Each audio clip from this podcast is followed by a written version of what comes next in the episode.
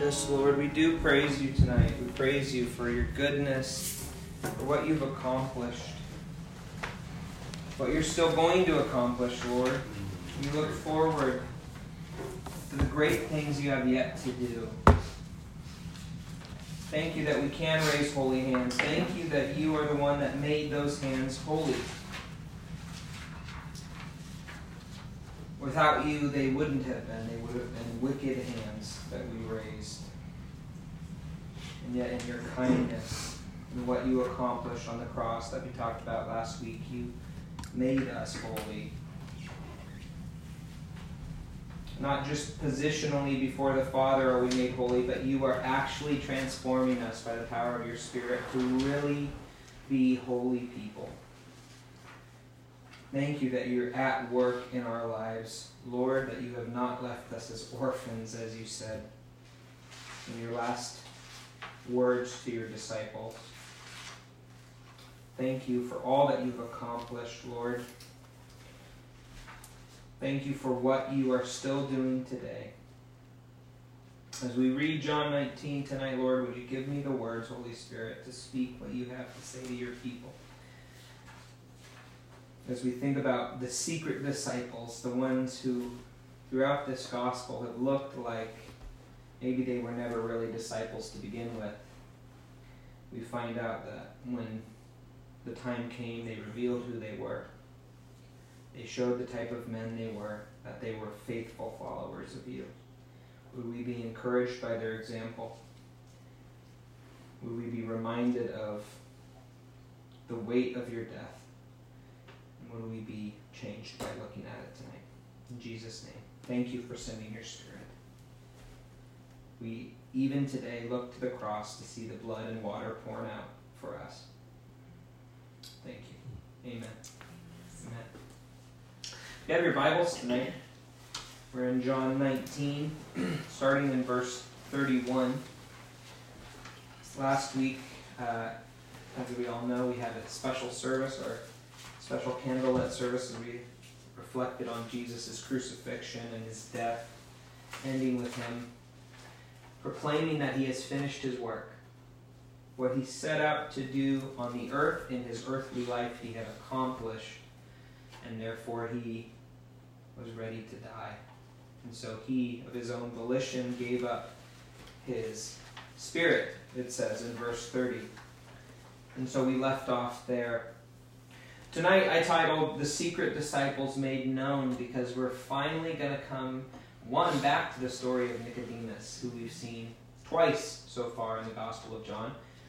Um, if you know your Gospels, this is the only Gospel that mentions Nicodemus at all. And Nicodemus is mentioned three times throughout this Gospel. And the other man we see is Joseph of Arimathea, who's actually honored in all four Gospels, mention who he is and what he did for Jesus. And we're going to see who they are, and, and, and really we're going to see what their discipleship was like in Jesus prior to his death and how his death changed them, what they were willing to do when they saw the good and honorable man that they believed to be Messiah when he died the way they were willing to honor him. So, verse 31 starts this way Then the Jews, because it was the day of preparation, so that the bodies would not remain on the cross on the Sabbath, for that Sabbath was a high day, asked Pilate that their legs might be broken and that they might be taken away. So, right from the beginning, as, as we've all seen, this is right on the edge of Passover, right? This, this whole event is surrounded by what's happening with Passover. So, this day of preparation is talking about the day as the lambs are prepared for Passover. And so, because of that, it's a holy day, it's a high day, and, and Remember, all Sabbaths were special days. All Sabbaths were holy days. But this is an extra holy day because not only is it a Sabbath, but it's Passover. So it, it is supremely holy, right? This is not just Passover, it's not just a Sabbath, it's the Sabbath of Passover. So this is an extremely important day. And the question arises if you if you think about this, why why do they want to kill him so quick? What does that have to do with this high holy day. Um, this is an Old Testament answer, and tonight we're going to look at four different passages in the Old Testament as we look at backgrounds to what's going on in this relatively short section we're reading from John 1931 to John 1942. But this passage is going back to Deuteronomy. And Deuteronomy has something to say that's a, a, a verse that is not necessarily uh, talked about that many times in the New Testament, but often is alluded to. And it's about what it means for someone to hang on a tree. That's the terminology that the Old Testament uses in Deuteronomy, that hanging on a tree. And the one who was hung on a tree was, to, was accursed. Right? Deuteronomy says that they were accursed by God. So the background for that is Deuteronomy 21. If you're filling out your notes, it's Deuteronomy 21, 22. 21, 22. That's nice when they just write in order like that. 21, 22 says this in 21:22 of Deuteronomy, if a man has committed a sin worthy of death, and he is put to death, and you hang him on a tree, his corpse shall not hang all night on the tree, but you shall surely bury him on the same day, for he who is hanged is accursed of God. You will bury him so that you do not defile your land which the Lord your God gives you as an inheritance.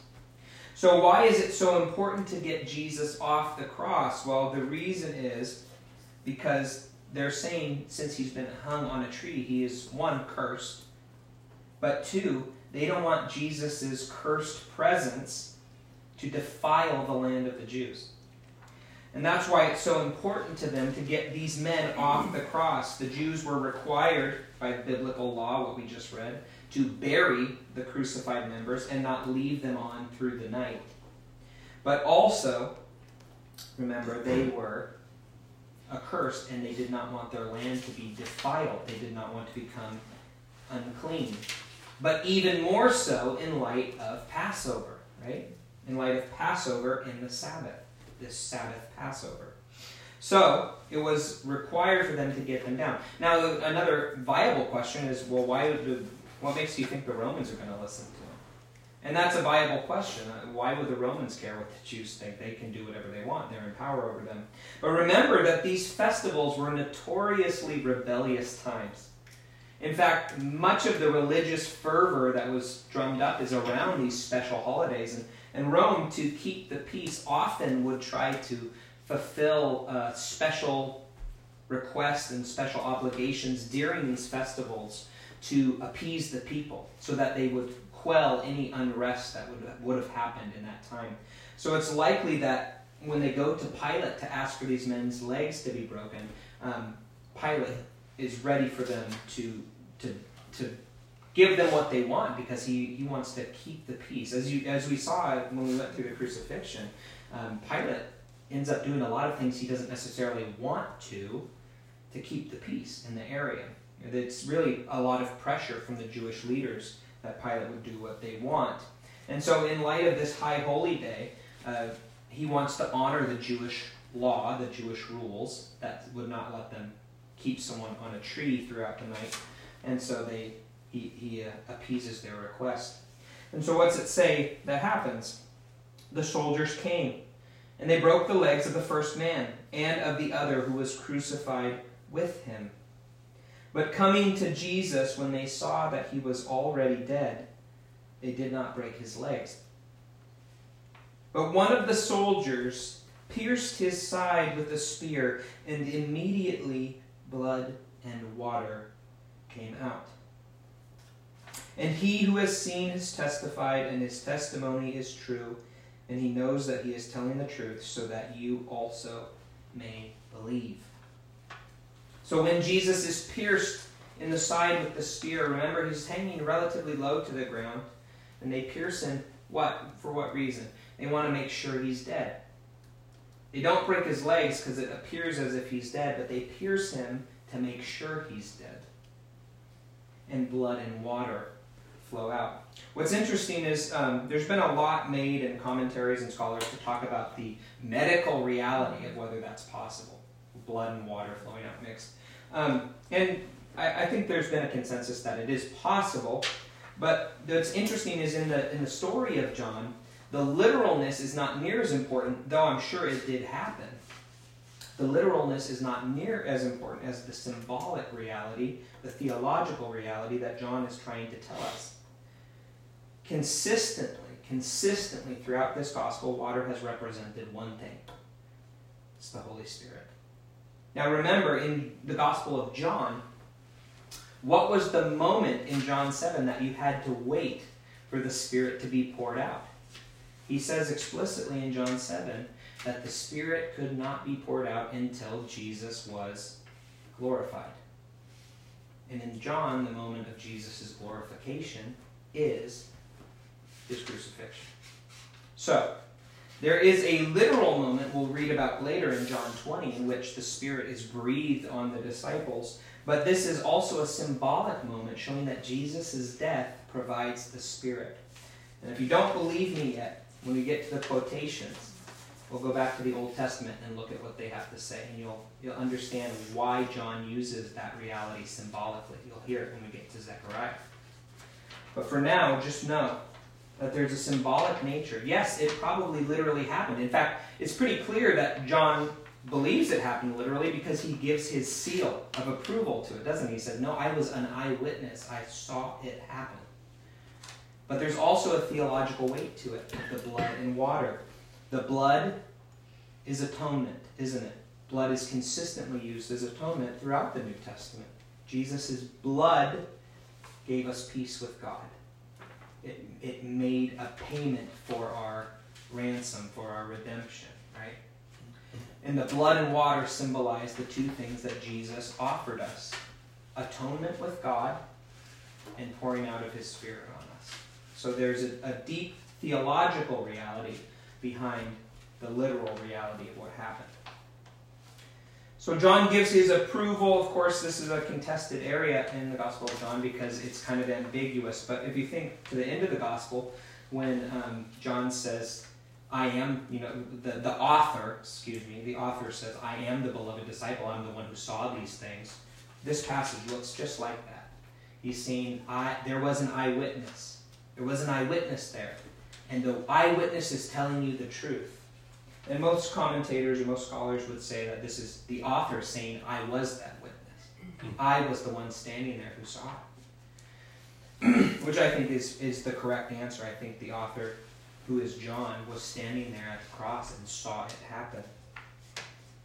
But he, he is it really important to John to say that even these small events are fulfilling Scripture. They're fulfilling what was prophesied in the Old Testament. And so he says this in verse 36 For these things, the things that just happened, the not breaking of the bones and the piercing of Jesus' side, these things came to pass to fulfill the scriptures. Not a bone of him shall be broken, one quote. And again, another scripture says, They shall look on him whom they pierced. A second quote. He has two quotations. the first one is not a direct quotation that we have exactly from anywhere in the Old Testament, but there's several texts that people point to for um, thinking that maybe that's the spot that he's referring to. I think both are good, and I actually think both, John probably had both in mind.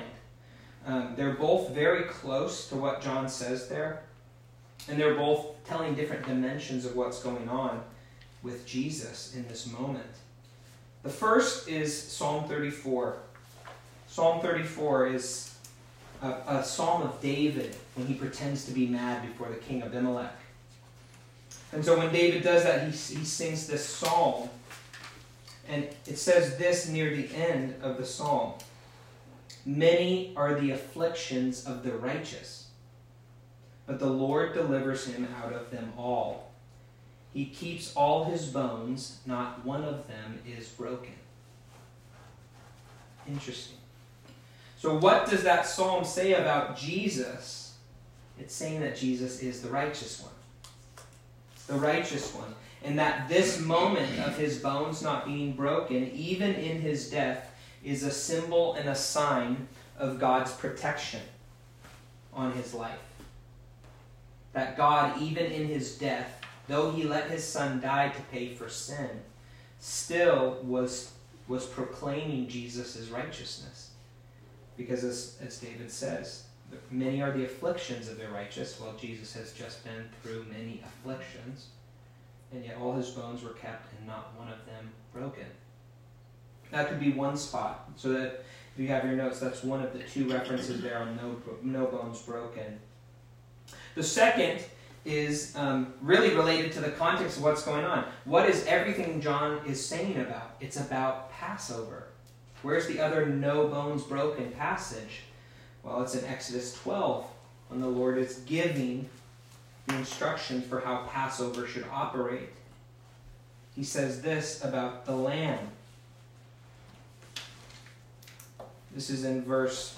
Um, excuse me.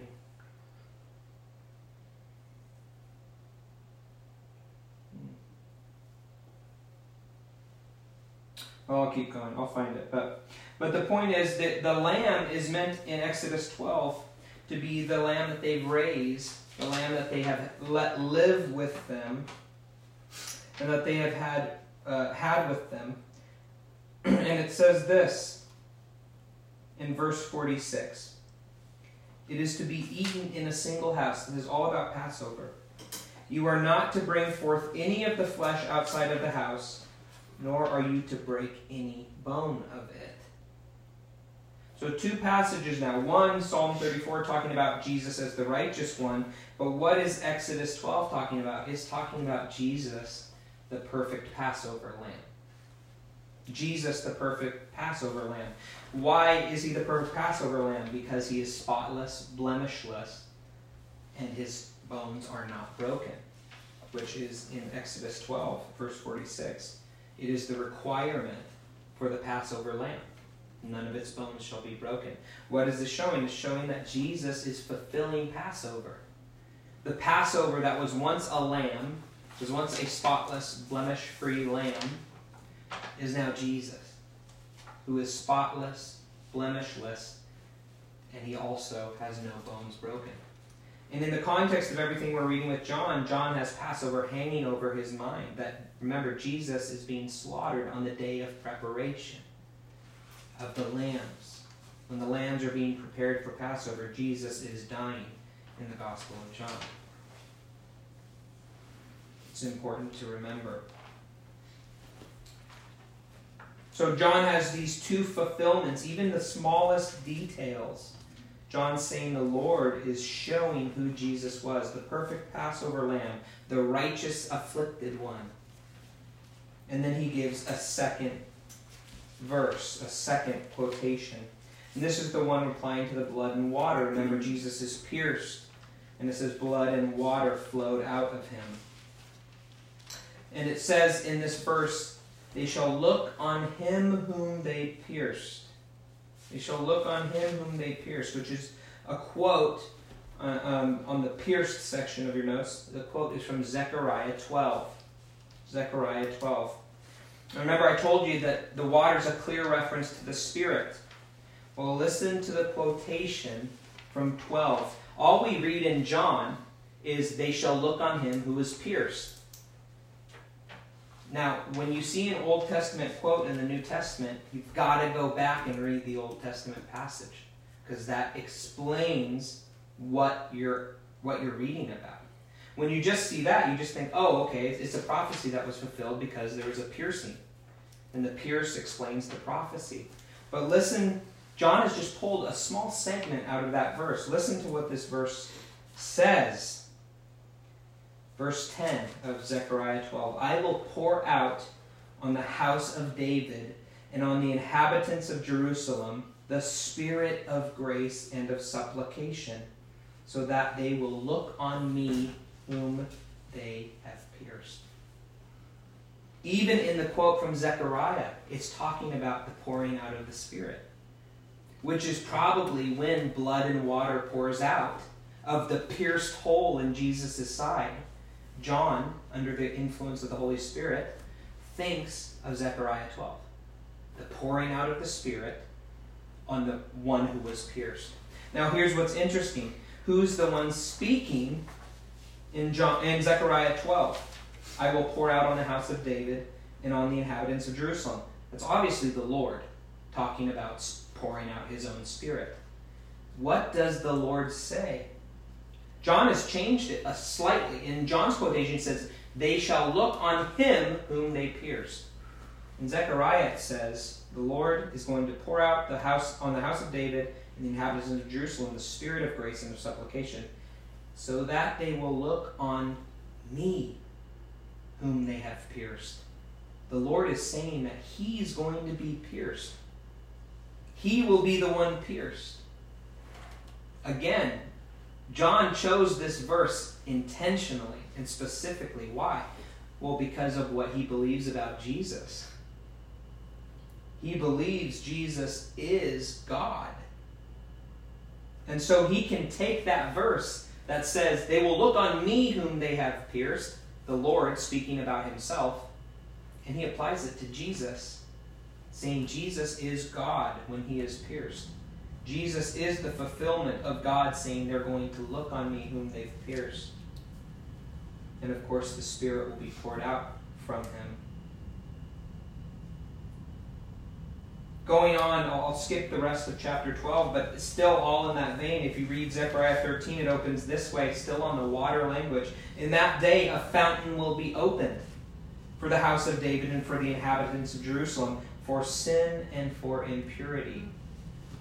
It's talking about cleansing from the water, the waters of the fountain, the Holy Spirit. That's Zechariah 13 1. John is, is brilliant literarily. He's, he's a brilliant writer as he quotes from the Old Testament and applies the realities of it to Jesus.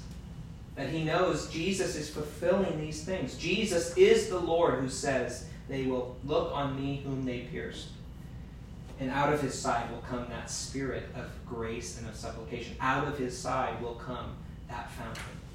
So, like I said, I have no doubt that was a real thing that blood and water came out. But it's highly theological as well when John reflects on it. Verse 38 of John chapter 19. After these things, Joseph of Arimathea, being a disciple of Jesus, but a secret one. Why was he a secret disciple? For fear of the Jews. He asked Pilate that he might take away the body of Jesus, and Pilate granted permission. What's lost in this little verse, if we just fly over it, is how much Joseph must have risked to do that. Remember that Joseph is probably a member of the Sanhedrin. He's very wealthy. He has a lot of status. He has a place among the people. He's got influence. Clearly, if he can get, gain access to Pilate, right? He's got a lot of authority and power. And of course, who's he afraid of? He's afraid of the Jewish leaders. Why? Well, in John 9, we saw what happens to anyone who believes in Jesus. You're put out of the synagogue, you're put out of community. So, Joseph, who was a secret disciple because he was afraid of the Jewish leaders, what does he do? He puts it all on the line to go and ask Pilate for the body of Jesus the, dis- the secret disciple makes himself known to the community. If you don't think everyone would have known that he came and asked for the body, I mean, everyone was consumed with what was happening with Jesus. The leadership, the crowds, they would have known what would have happened to Jesus. And not only that, remember what Jesus is being tried for. Jesus is being tried for treason. He's being tried as an enemy of Caesar, the king of the Jews, a false king. You think it's smart to go to Rome and say, hey, can I have that traitor king's body? There's a good chance that Rome might say, man, maybe this person's in league with them. Maybe we should crucify this one too. Joseph puts everything on the line to ask Pilate for the body of Jesus. His reputation, his standing in the community, his very life. And this secret disciple makes himself known when it counts. He spent his life and the life of Jesus being afraid of being his disciple. He says he was a disciple, but he was a seeker one. He was afraid. And now, in the actual death of Jesus, he lets his true colors show. And he asks Pilate for the body so that he can honor Jesus in his death.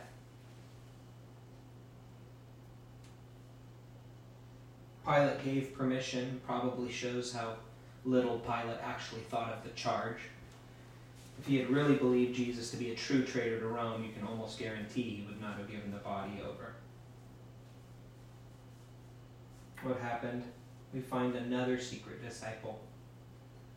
So Joseph came and took away Jesus' body, and Nicodemus, who had first come to him by night, all the way back in John 3, also came, bringing a mixture of myrrh and aloes, about a hundred pounds weight. Nicodemus, the other secret disciple who came by night, and the same thing in the death of Jesus reveals who he really is. He was a teacher of Israel, remember John 3 says. That he was a, a Pharisee, a well known man. And again, he puts it on the line to honor Jesus in his death. Bringing the burial spices. And it's interesting because he brings about, it says about 100 pounds, 100 pounds of spices to bury Jesus with. One commentator I read said if, if you think about uh, the anointing of Jesus with the gift of the oil that's poured out on his feet, that was maybe 300 denarii. Uh, 100 pounds of spice would be like 30,000. This was fit for a king. Nicodemus brings the spices as a tribute to the King Jesus and buries him like a king. Also, remember that they're about to celebrate Passover. Now, granted, maybe they had their servants do it. I don't know. The text says that Nicodemus and Joseph did it.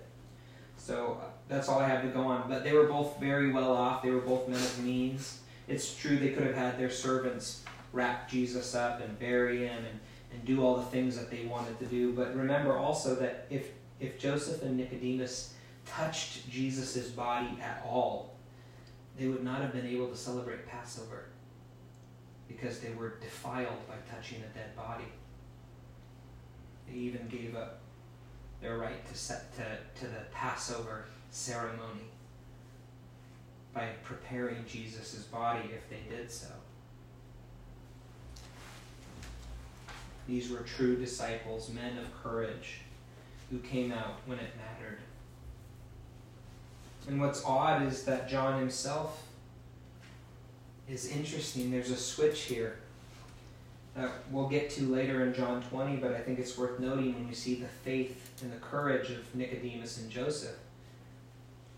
The secret disciples come out and make themselves known to everyone that they are disciples of Jesus by the way they care for his body. And what do the disciples who've been walking with him in his life do? It says in John 20 that they met in a secret room. Why? Because they were afraid of the Jews.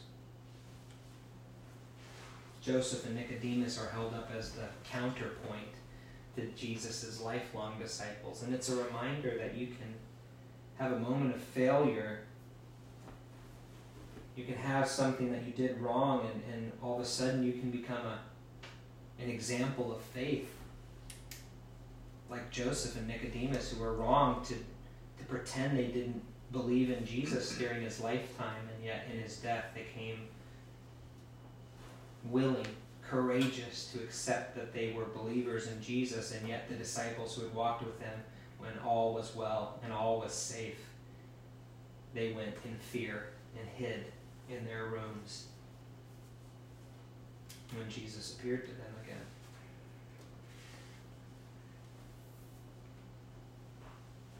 These men were heroes, and who knows what happened to their reputation, to their standing, to their place in society, but they loved Jesus and they thought he deserved a burial fit for him.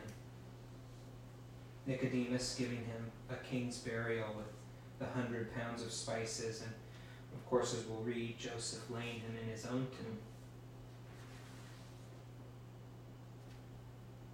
Also, this was not something men did. Women were the ones who prepared bodies for burial. For men to do it was extremely rare and unlikely. These men went out of their way to do everything they could to honor Jesus, who they believed to be the Messiah. It says they took the body of Jesus and bound it in linen wrappings with the spices, as is the burial custom of the Jews.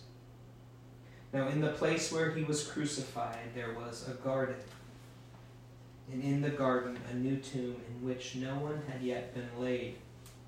John doesn't tell us this, but the other Gospels do, that it was Joseph's tomb. Joseph owned the tomb, it was his family tomb. And no one had used it yet. So he makes space for Jesus there. Therefore, because of the Jewish day of preparation, since the tomb was nearby, they laid Jesus there.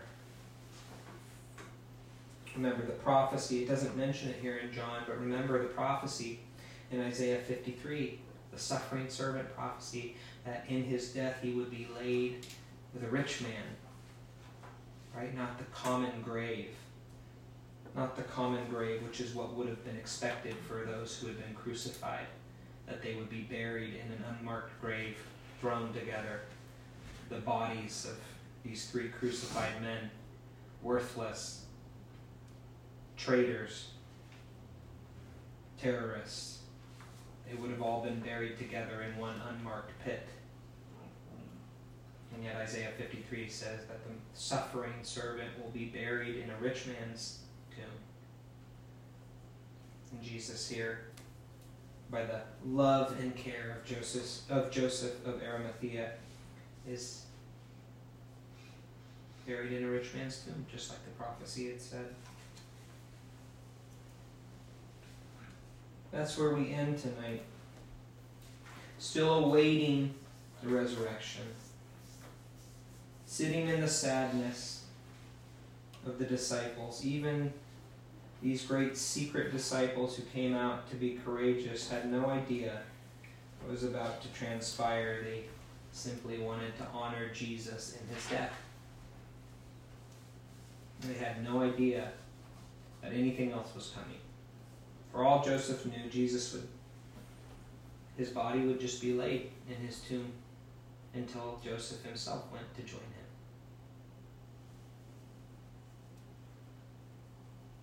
And yet John is convinced, he's assured, he's an eyewitness to tell us that these things all happened to fulfill prophecy. That the Lord had long been at work, had long known the plan that Jesus was headed to this moment. That Jesus had been on this path to lay down his life from the very beginning. And that none of his bones would be broken That they would look on the one who they pierced, and that he would be buried in a rich man's tomb. The Lord had set the details in motion. And that's the paradox we're left with, isn't it?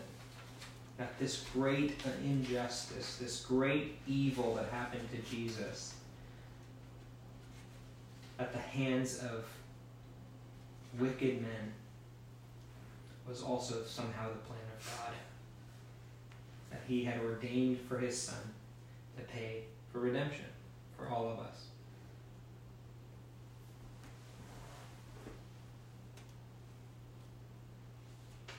We should be encouraged by the example of Joseph and Nicodemus, who tried to do the right thing, despite in their minds and in their eyes that there was nothing good to come of it for them personally no idea that Jesus was going to be resurrected, no idea that there was going to come some redemption from it.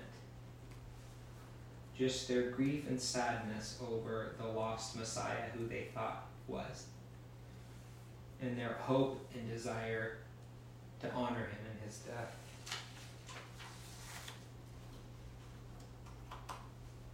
But it's also a reminder both for those disciples who lived with during his life and these secret disciples who made themselves known in these last moments that we can't be scared of the faith we profess. We cannot live in fear of what God has called us to as disciples. We cannot live in anxiety and worry about the one who has called us and being called by his name. We should be proud to bear the name of Jesus, unashamed, unafraid, to be his disciples, no matter who might come against us. The Jewish leaders in their day, our leaders today, friends that might ridicule us, society as a whole that might hate us. As Jesus said, the world will hate you on account of me. You cannot let any of that stand in the way of admitted of uh, admitting openly our faith in the Messiah, of admitting openly our trust in Him, and of the fact that He has called us by name. He has called us for His purposes, for His will and that we are grateful and blessed to be called by that name. Let me bless you tonight as I. Lord, thank you for these six people before me that I love. Lord, I pray that for all of us, we all have moments where we're quiet quiet about our faith, quiet about um, what you've done for us. Lord, would you give us the strength and the courage to openly admit that our lives have been forever changed by you? Would you give each one of us the strength and courage to admit that as your disciples, you have changed us irrevocably? You've changed us in a way that has captured us. Would you help us to share that reality with others, share that reality with those who need to hear what you have accomplished and what you have done? And Lord, I just pray that a blessing over each person in this room tonight, that they'd be filled with courage, filled with faith tonight, even in the midst of this dark world that so often hates us as Christians, as people who bear your name. Would you help us?